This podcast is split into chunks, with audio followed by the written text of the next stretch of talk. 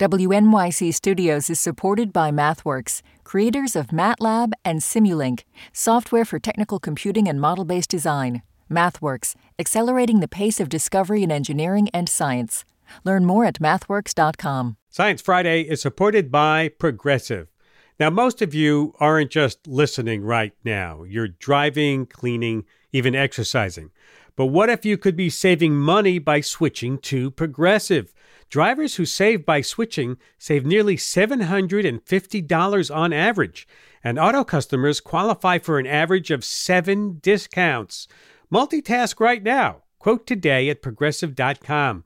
Progressive Casualty Insurance Company and affiliates. National average 12 month savings of $744 by new customers surveyed who saved with Progressive between June 2022 and May 2023.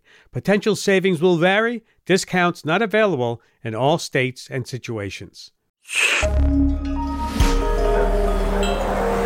Listener supported, WNYC Studios. This is Science Friday. I'm Ira Flatow. Later in the hour, how places around the country are dealing with the surge in RSV cases and the importance of the connections between parts of the brain. Yeah, but first, if you drive through the heart of Los Angeles, you're going to pass some of the most iconic sites, right? You got the Hollywood Walk of Fame, Universal Studios, the Santa Monica Pier.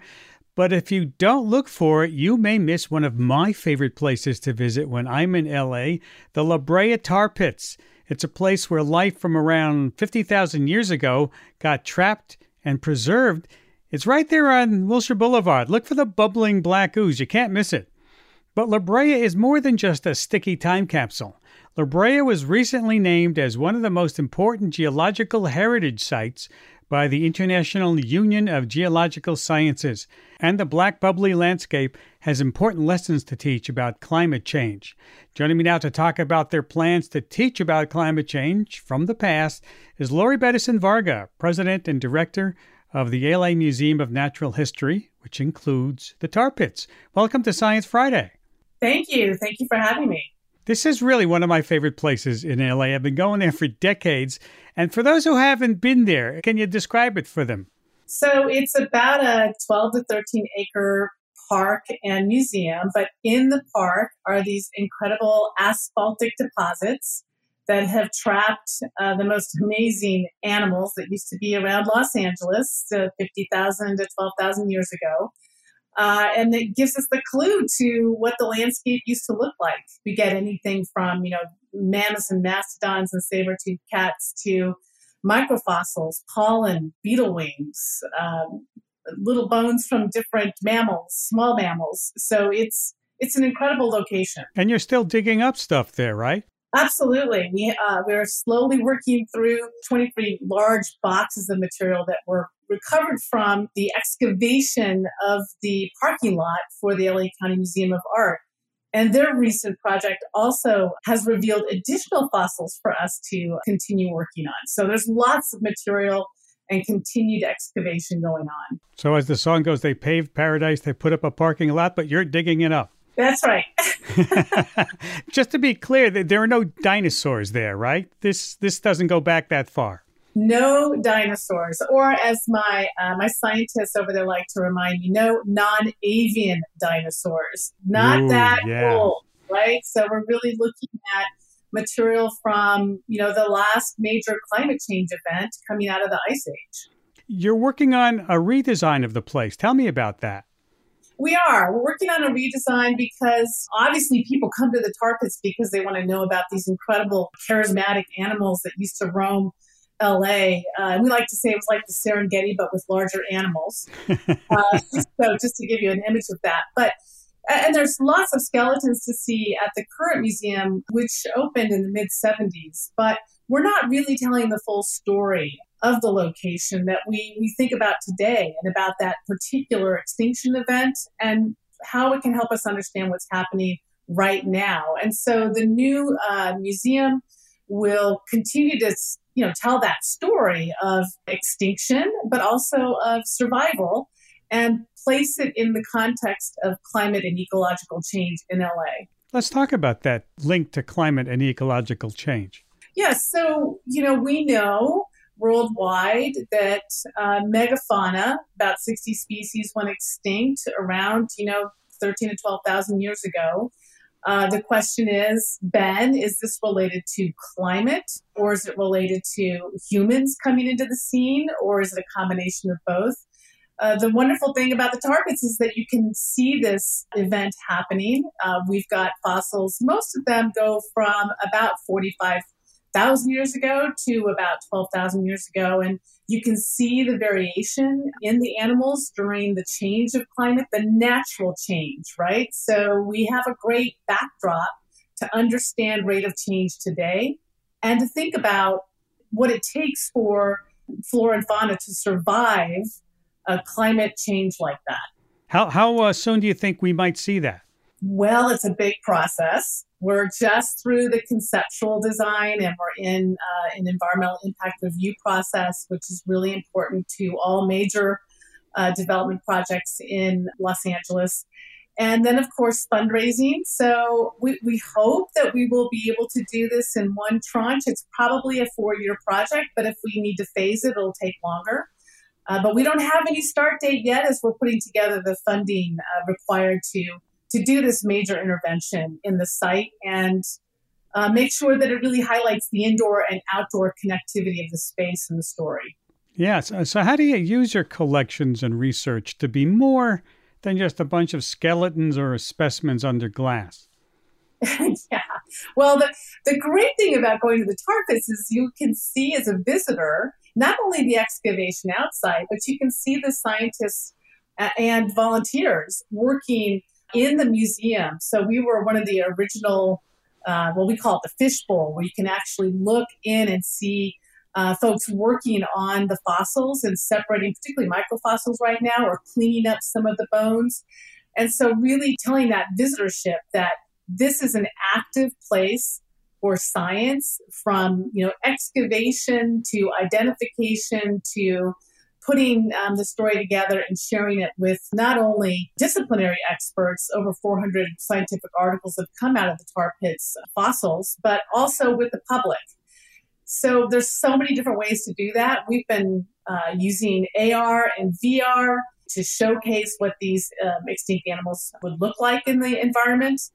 Uh, we've also had scientists working using new technologies like CT scanning, uh, which a recent study revealed that saber-toothed cats, we had one that suffered from hip dysplasia in our collection. And uh, wow, that points, yeah, it's really uh, kind of shocking. Originally, we thought this was, you know, harm that had caused the individual to pass away, right? But now we know from the CT scanning that it was hip dysplasia and the age of the animal suggests that there was a supportive social structure, right? That allowed this animal to live in community instead of, you know, getting killed. So it's amazing what kinds of things we're able to continue to learn about these animals. What, what can you tell us then about the snapshot, let's say a snapshot in time about La Brea that tells us now about the present world?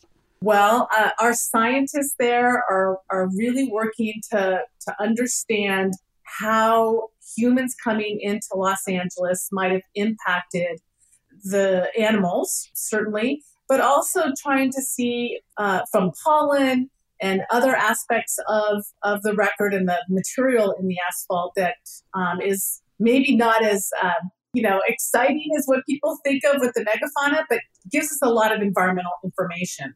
So they're looking at, you know, what the timing was in relationship to extinction of the animals and when humans came in and what was happening within the environment at the time. Hmm. So if you if you build it, they will come, so to speak. Well, they should, right? the geologic heritage site designation is, I think it's really important. Obviously, it's a statement to the world but also to Angelinos that, you know, they drive by on Wilshire daily and may not really understand that this is such an important location in the world. People don't think of LA that way, right? So no, no, but but it is. I when I was researching this, and I went to you know top tourist attractions in LA, you are rated by one of the rankers as number eight in the city. Right.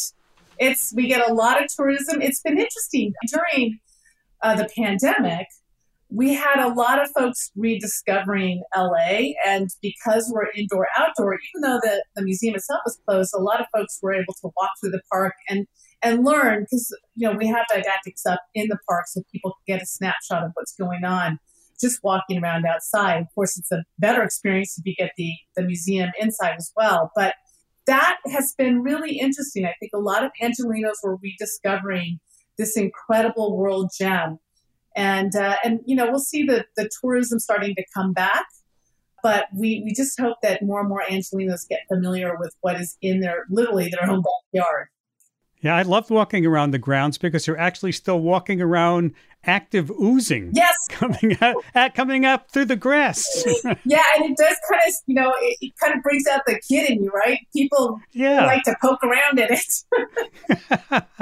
wow! Don't step in, and you have it marked off in little spots. Don't step on this thing. Exactly. We have lots of cones around, you know, orange cones. Don't put your foot in this. Don't and I will say that one of the misconceptions, along with you know the thought that there are dinosaurs instead of these you know mammoths and mastodons and other large animals that are more recent, is that that big kind of lake pit in the front right. where you see the bubbling methane.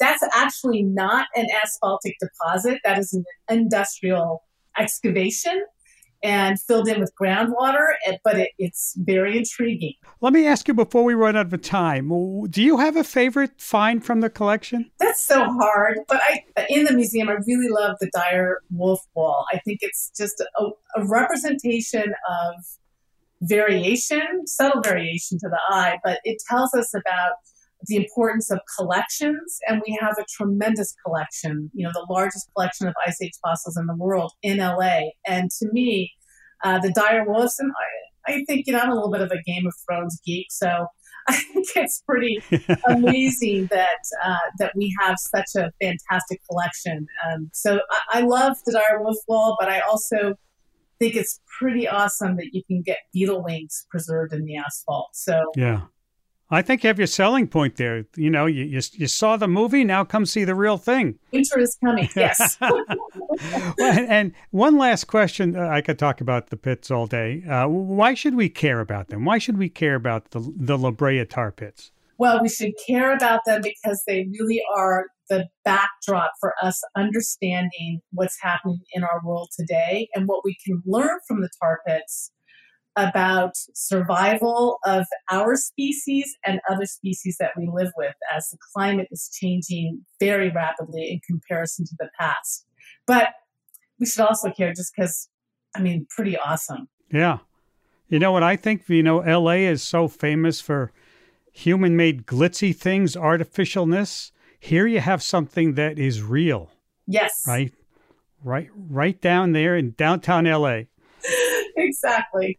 Well, good luck to you and good luck to your projects and your fundraising. Well, thank you so much, Ira. Nice to speak with you. Nice to have you. Lori Bettison Varga, President and Director of the LA Museum of Natural History.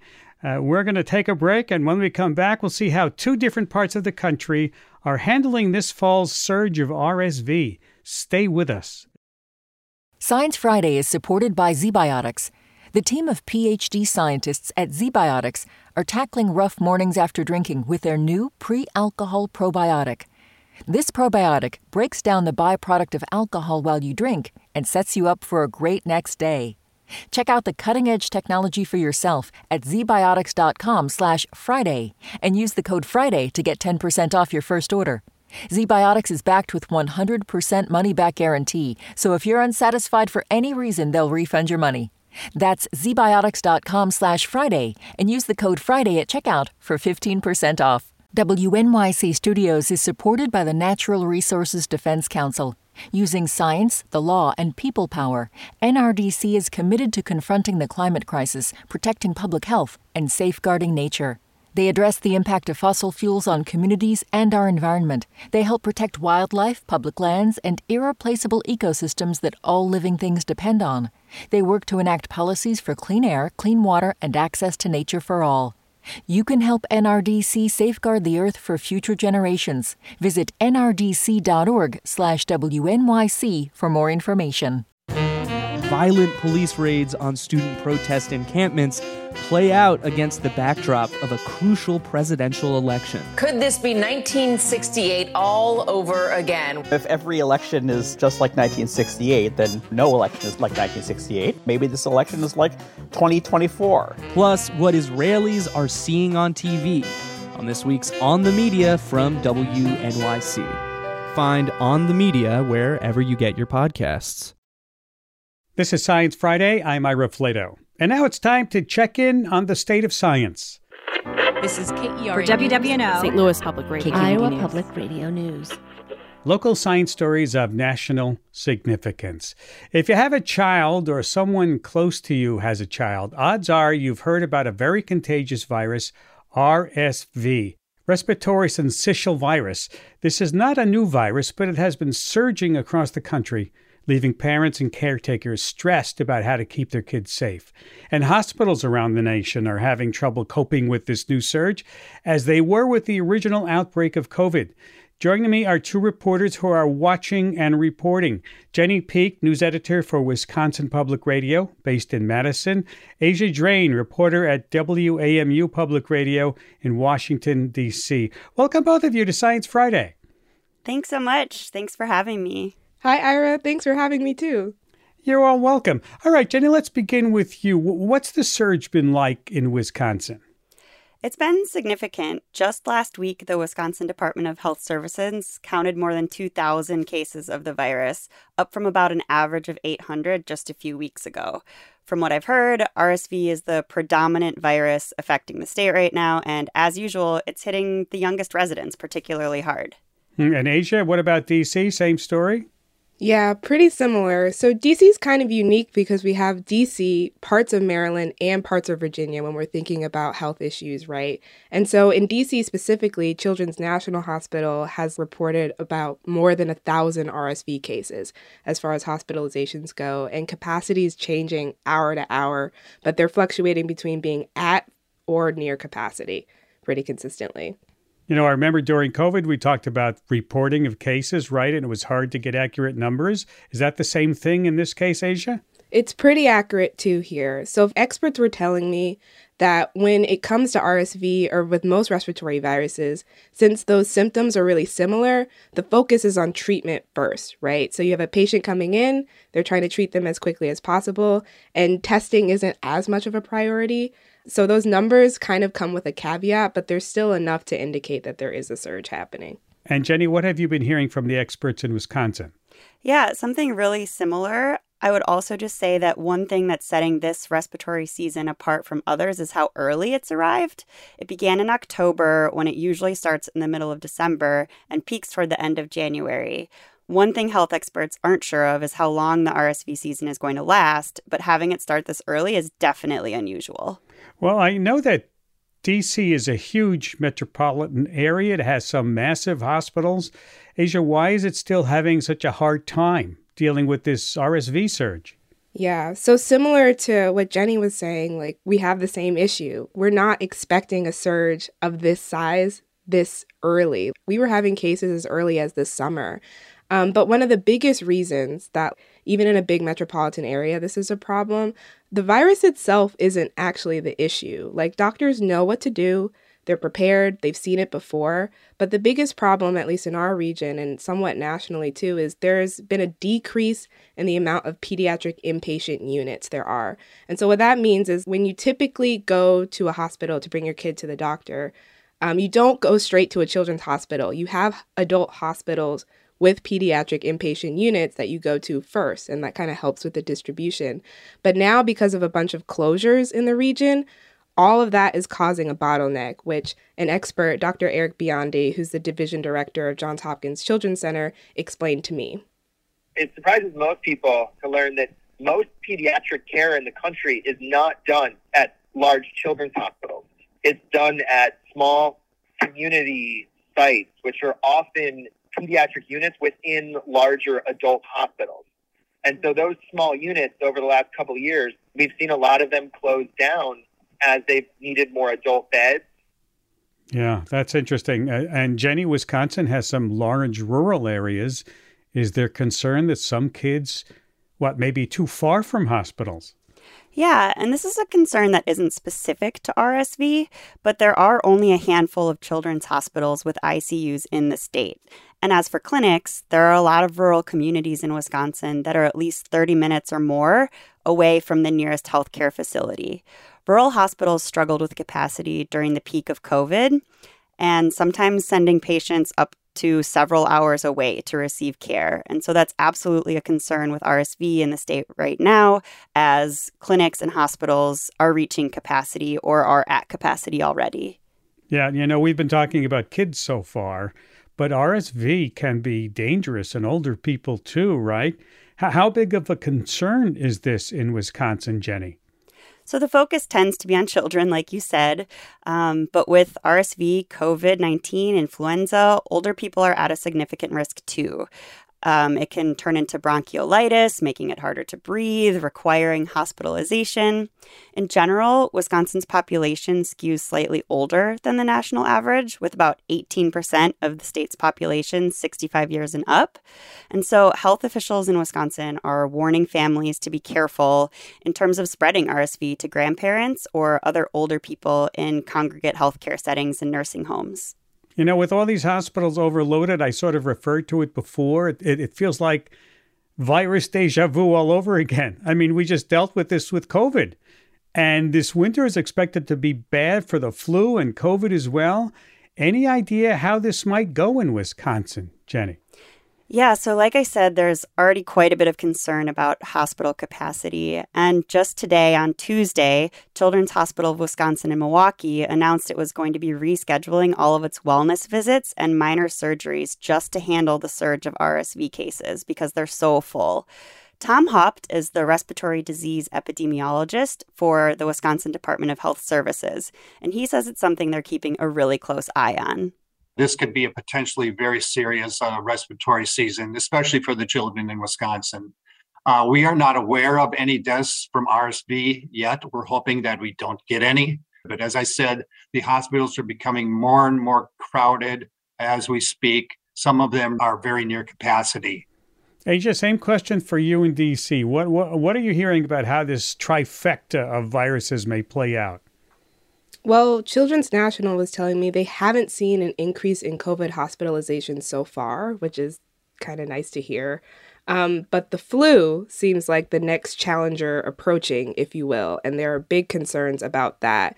By mid October of this year, Children's was telling me that they've already seen 10 times the amount of cases that they saw a year ago. Wow. And we just did wow. some reporting already, like anticipating an influenza surge like upcoming. So. Hmm. Not great. Not great. Asia, what will you be keeping an eye out then for as you keep reporting on this? Yeah, I think the one thing I'm really fascinated about, and from the doctors I talk to, there's a little bit of mixed opinions about whether or not patients are sicker this year from RSV specifically. And so I'm really curious if kids are actually getting sicker and what role changed immunity has for at risk populations for RSV and other respiratory viruses, especially since COVID has happened. So I'm keeping an eye on that. And Jenny, you? Yeah, I think just really tracking the intersection of RSV, influenza, and COVID 19 and how they're going to be interacting as it gets colder in Wisconsin and more and more things move inside. We often have an increase in illnesses because those viruses are spreading just that much easier. So, looking at that and keeping a track of how uh, vaccines are going in terms of both influenza and COVID 19 for the younger kids. Yeah, it seems like we're in for an interesting winter. I want to thank both of you for taking time to be with us today. Thank you so much, Ira. Thank you so much. You're welcome. Jenny Peek, news editor at Wisconsin Public Radio in Madison, and Asia Drain, a reporter at WAMU Public Radio in Washington, D.C. We've been talking about hospitals and pediatric clinics inching towards maximum capacity as RSV surges among children. But how much do you really know about the virus? How did this surge even happen? How do we treat RSV? And the big question where do we stand on a vaccine?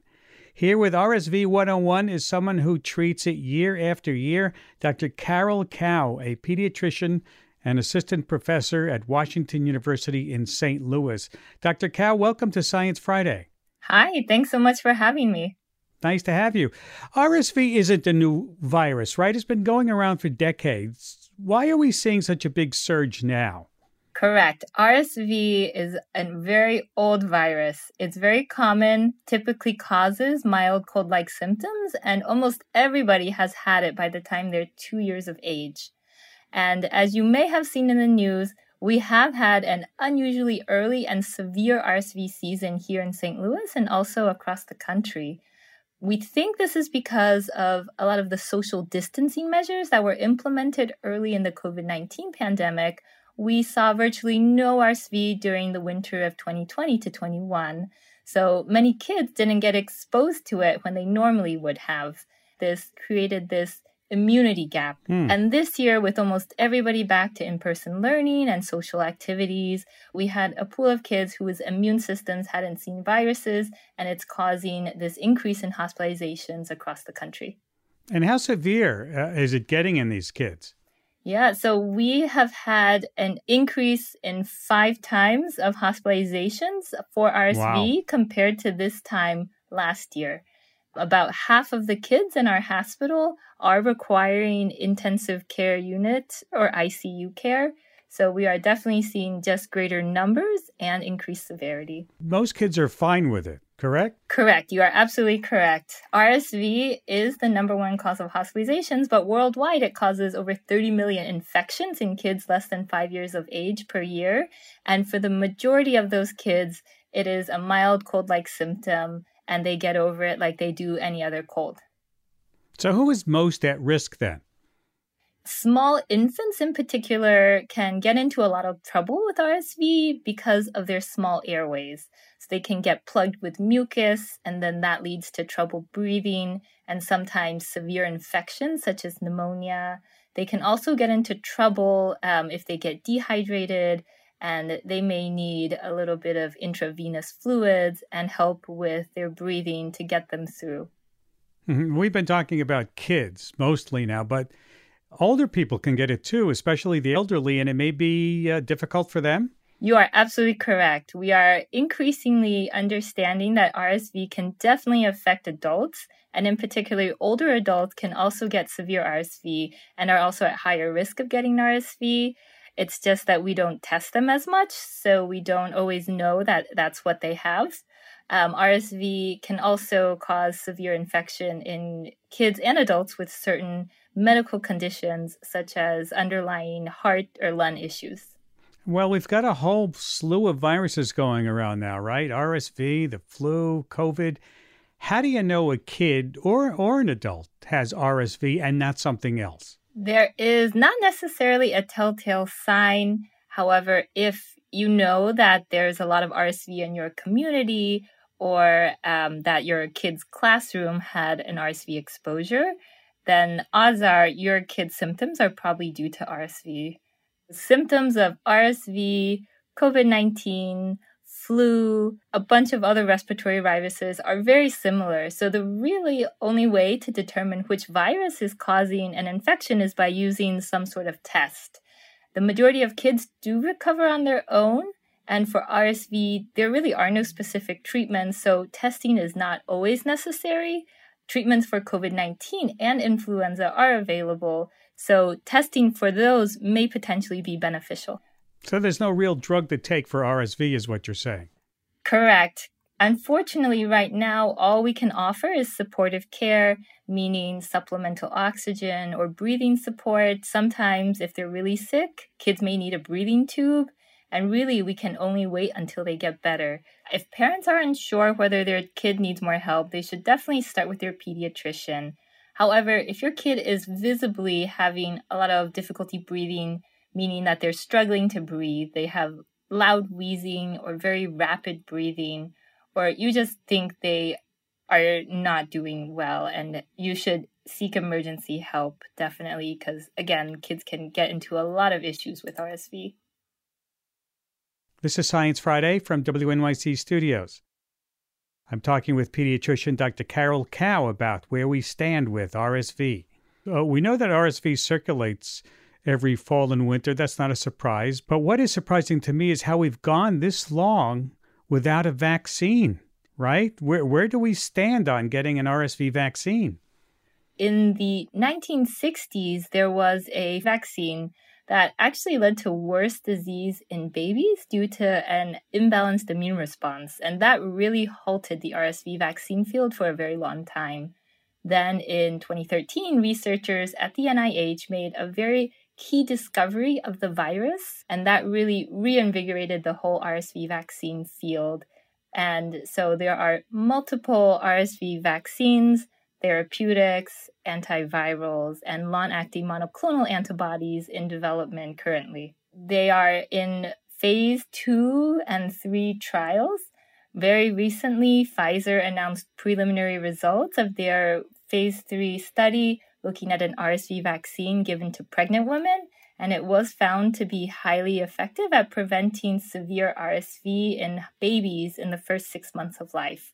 They did announce they plan to seek approval by the FDA at the end of this year. So we are hopeful vaccine will be available by next fall and that we'll be seeing a very different RSV season next year.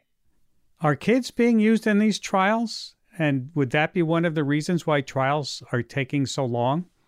That is a good question. There is studies of the vaccines given to children, but because we know RSV impacts infants the most, a lot of the vaccine trials are actually targeted towards pregnant women to then generate immune response that can be passed on to the baby.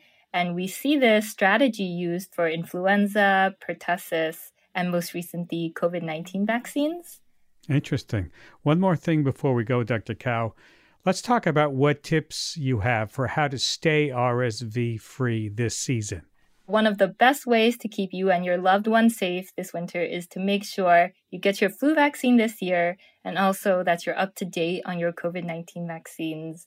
You know, I hear a lot of people say that the flu vaccine doesn't work, but you put your seatbelt on when you get in your car, even though it may not fully protect you from a severe accident. So, why not get the flu and the COVID 19 vaccine shots, which have been shown to prevent you from being hospitalized and getting very, very sick? Also, just very simple things you can do to prevent getting sick, like washing your hands, disinfecting frequently touched surfaces, staying home when you're not feeling well, masking if you have to go out, and then covering your coughs and your sneezes in the tissue or the elbow of your shirt sleeve. Where have I heard all of this before? we should be primed for this by now, right? Yes, you would think so, yes. all right. Thank you very much for taking time to talk with us today. It was great to be on this. Thanks so much. You're welcome. Dr. Carol Kao, a pediatrician and assistant professor at Washington University in St. Louis, Missouri. We have to take a break, and when we come back, the latest in mapping the human brain and why understanding a network of connections is more important than identifying specific brain regions. New stuff. Stay with us. Science Friday is supported by ZBiotics. The team of PhD scientists at ZBiotics are tackling rough mornings after drinking with their new pre alcohol probiotic. This probiotic breaks down the byproduct of alcohol while you drink and sets you up for a great next day. Check out the cutting-edge technology for yourself at zbiotics.com/friday and use the code FRIDAY to get 10% off your first order. ZBiotics is backed with 100% money-back guarantee, so if you're unsatisfied for any reason, they'll refund your money. That's zbiotics.com slash Friday and use the code Friday at checkout for 15% off. WNYC Studios is supported by the Natural Resources Defense Council. Using science, the law, and people power, NRDC is committed to confronting the climate crisis, protecting public health, and safeguarding nature. They address the impact of fossil fuels on communities and our environment. They help protect wildlife, public lands, and irreplaceable ecosystems that all living things depend on. They work to enact policies for clean air, clean water, and access to nature for all. You can help NRDC safeguard the earth for future generations. Visit nrdc.org/wnyc for more information. This is Science Friday. I'm Ira Flatow. For the rest of the hour, we'll be focusing on a paradigm shift in the field of neuroscience. You know, your standard textbook maps out the brain into regions of the body. Your hearing is here, your left leg there, the hippocampus responsible for long term memory, the frontal lobe responsible for your personality, behavior, and emotions, right? But now, after decades of research using precision brain imaging, There's a growing consensus among neuroscientists that understanding the connections between brain regions may be even more important than the regions themselves. Basically, the whole is greater than the sum of its parts. My next guest recently wrote a review article in the journal Science about the importance of brain connectivity and what it means for the future of neuroscience. Dr. Stephanie Forkel is an assistant professor at the Donders Center for Cognitive Neuroimaging at Radboud University, based in Nijmegen in the Netherlands. Welcome to Science Friday. Hello. Nice to have you. How much of a paradigm shift is going on here? I mean, haven't neuroscientists known that brain connections were really important for decades? Uh, patients who have had brain injuries in one part of the brain, other parts of the brain compensate for that. Why now are we closing in on this brain connectivity model? So you're absolutely right. We knew for decades uh, or even centuries that we had those white matter connections, which are the basically the superhighways of uh, signal propagation in the brain, and they connect different parts of the brain. But only now do we actually have the large enough data sets and the new tools to measure what those white matter connections actually do and what they connect in the living human brain. Hmm. So, should we now throw out those old models of brain regions, or is that still part of the equation? That's still part of the equation. So, we're not going from one extreme to the other. And the truth is somewhere in the middle. So, you still need those brain areas. I mean, there's a reason we have the cortex of the brain, um, so the surface areas. But an area in itself can't really perform all the functions that we know we can do. So if we take the example of language, there is a part in the frontal lobe that's important for articulation, and there's a part of the brain in the temporal lobe, so close to your ears, that is important for understanding language. Now, if we talk in a normal conversation, we need both of these areas to react very quickly and dynamically in a conversation. And this dynamic interaction of areas is facilitated by the white matter connections. So those are the connections you're talking about. Something called white matter. what, what is that? What what's the difference between white matter and let's say something else we hear about in the brain, gray matter? So, uh, generally speaking, the gray matter is the surface of the brain, the outside. So, when we talk about the brain, the picture that comes to your mind of that classical half hemisphere looking at the brain from the outside, that's the gray matter. And the gray matter is composed of brain cells. So those neurons are in the gray matter. And then we have the white matter, which is the connective tissue. So all those brain connections, the highways, as I said, that connect those different parts of the cortex together. They must be pretty fast connections. Mm-hmm. I mean, if they must be able to talk quickly with each other, right? Yes, absolutely. So it's estimated that the speed of signal conduction along the white matter is about 300 kilometers an hour, which is equivalent to a bullet high speed train. Wow. Did, did we always know that, or did it take modern brain imaging to figure that out? Well, that you actually would figure out with electrophysiology. So you actually can follow the electrical signals that are sent along the white matter to measure the speed. So you can uh, basically input in one part of the brain and see how long it takes for it to be received at the other end of the brain. But you use other types of imaging, don't you, to, to, to do your work and to study the brain? Correct. So we use a method called diffusion weighted imaging tractography, which is based on an MR scanner, so that big tube that uh, many people probably are familiar with, to look inside the living human brain and look at the structure of those connections. So, not so much the um, function that you would get when you measure the speed of conduction, but really the anatomy of those connections, where they are, what they connect to. Are you putting living, breathing people in this MRI, or what? What else would you might you be doing? yes, we do most of the time, not all the time. but ideally, we would image living, breathing people in the MRI scanner, and it's completely non invasive. So you can go in there, you can even have a nap. Whilst we take those pictures. So it's, wow. Uh, for some people, it's quite a pleasant environment. Wow, I cannot imagine that. I've had a brain scan and an MRI. It is not a pleasant situation. Well, I have claustrophobia, so that would do it, right? Uh, yeah, that doesn't help. and you, but you also look at, at post-mortem brains too, right? Correct. So um, we look at post-mortem brains sometimes in the MR scanner, but we also actually look at them in the morgue and do uh, actual Klingler postmortem dissections, and that lets you really carve out the white matter connections between those brain areas in the actual brain.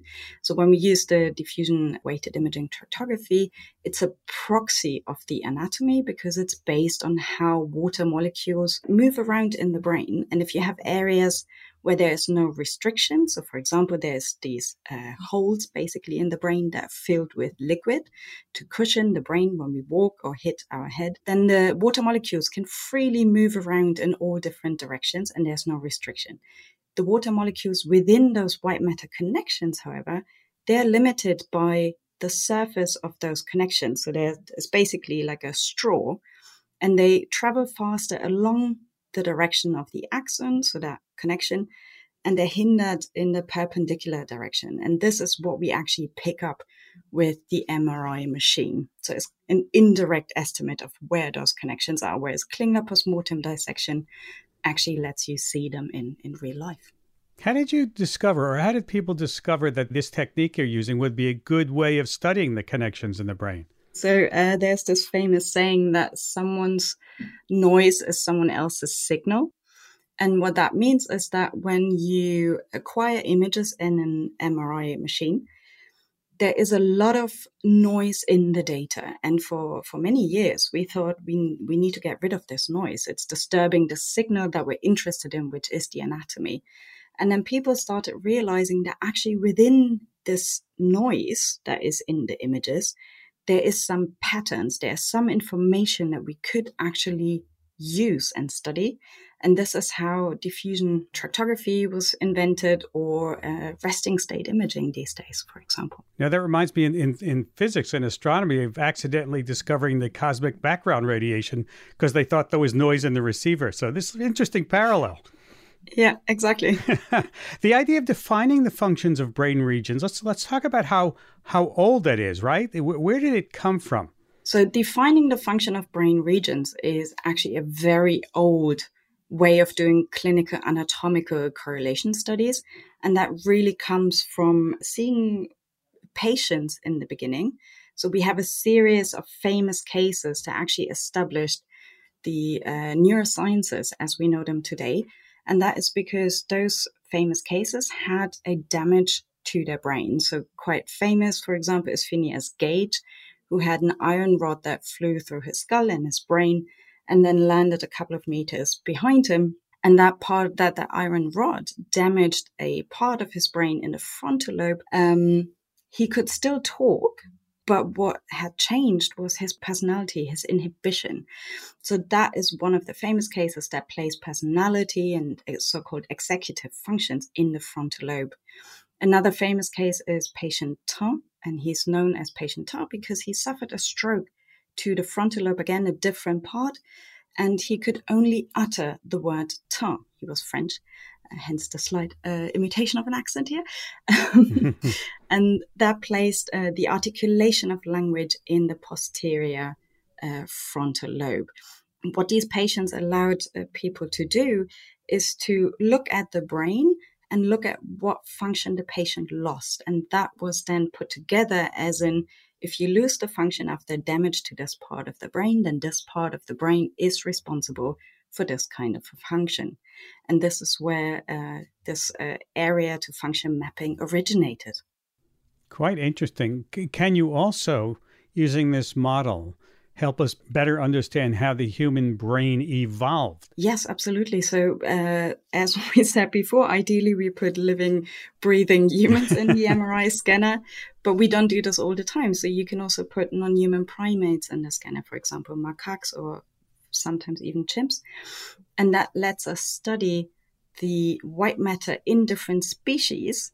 And then by proxy, you can make uh, deductions about when the white matter changed between the species. And that would give you a indication of when certain cognitive functions may have evolved in the human brain. Such as language. Such as language, for example, yes. Hmm. So some monkeys may have some, but not all the connections in the brain, so to speak, that we have. Correct. So there's a very prominent language connection that we call the arcuate fasciculus, which means the arching fiber bundle. Um, and you can see a precursor of that in the monkey brain, but it's not the full connection. So it doesn't reach exactly the same cortical areas, and it's not as prominent as it is in the human brain, for example. Huh. You know, of course, everybody's brain, everyone's brain is, is a little bit different, right? How how can this networking idea help you understand the the individual differences between the brains, all, of our brains?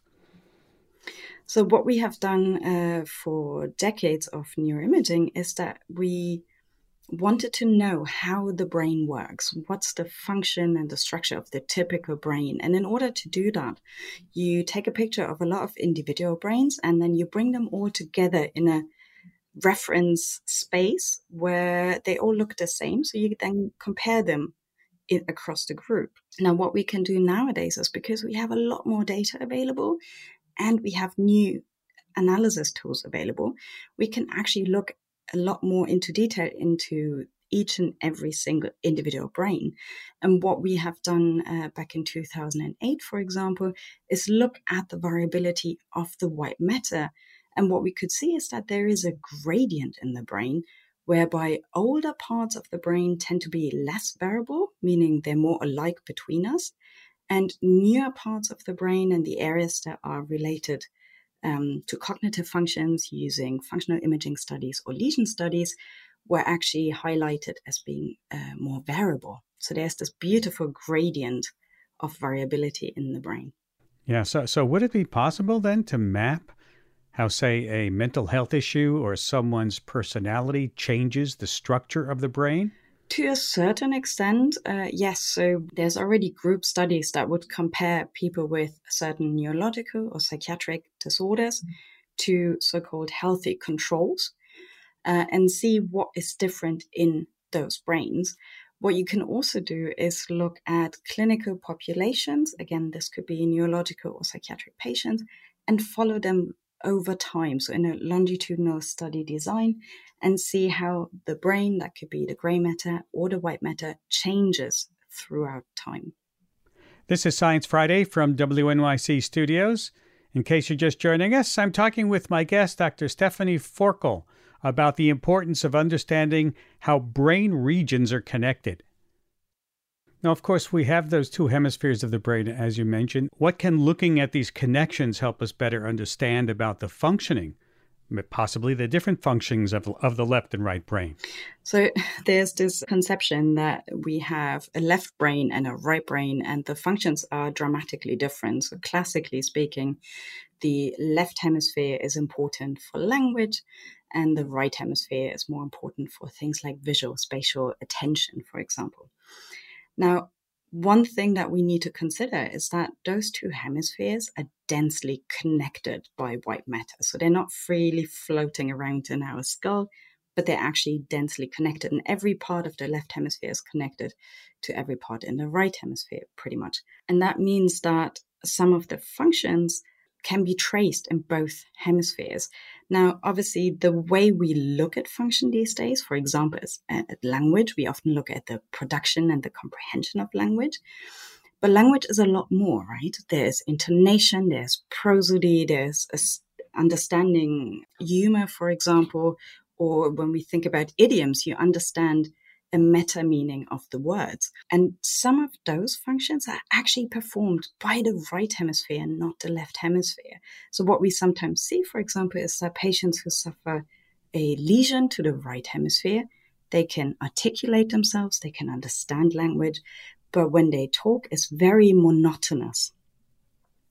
Um, mm. So there's uh, this clear cut division of this is what the left does and this is what the right does is not really appropriate. And also, when it comes to um, recovering from brain damage, we can see that there's also some dynamic interaction between the left and the right, trying to recover some of the function.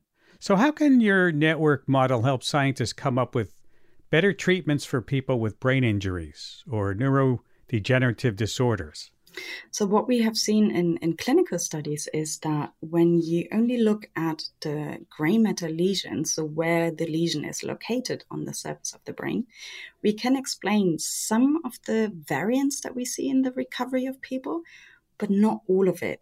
Whereas if we look at the networks that are actually disconnected by a lesion, that uh, explanationary power increases dramatically. And we still can't explain all of the recovery that we see, but at least a larger part than just looking at the lesion location itself. Let's talk about what the next big question. I'm always interested in where you're heading with your research. What's the next big question you're looking to understand about the brain? So, in my own research, I'm currently trying to understand the magnitude of variability. So it's well established that our brains are different, and we have beautiful maps showing the variability of certain parts of the brain. And we, as I mentioned, did this study in 2018 where we looked at the variability at the group level. But I'm really trying to bring this to the individual brain now and map the magnitude of variability and what that magnitude then means for our cognition and health and in disease. Do you think it's possible the brain has got what? How many billions and billions of cells in it? Is it possible to understand our brain, do you think, completely and even get to consciousness someday? the Holy Grail. I had to ask that question. I think uh, I'd be surprised if we managed to get there in during my career, but it's worth trying. Good answer. Thank you for taking time to be with us today. My pleasure. Thank you. Dr. Stephanie Forkel, Assistant Professor at the Donders Center for Cognitive Neuroimaging at Radboud University, based in Nijmegen in the Netherlands. And that does it for this week. If you missed any part of the program or you would like to hear it again, sure, subscribe to our podcasts or ask your smart speaker to play Science Friday. And of course, you can say hi to us on social media Facebook, Twitter, Instagram, or email us. Yes, the old fashioned way, sci-fi at sciencefriday.com. Please send us feedback. Tell us what you'd like us to cover. Have a great weekend. We'll see you next week. I'm Ira Flatow. I'm David Remnick, host of the New Yorker Radio Hour. There's nothing like finding a story you can really sink into that lets you tune out the noise and focus on what matters. In print or here on the podcast, The New Yorker brings you thoughtfulness and depth and even humor that you can't find anywhere else. So please join me every week for the New Yorker Radio Hour, wherever you listen to podcasts.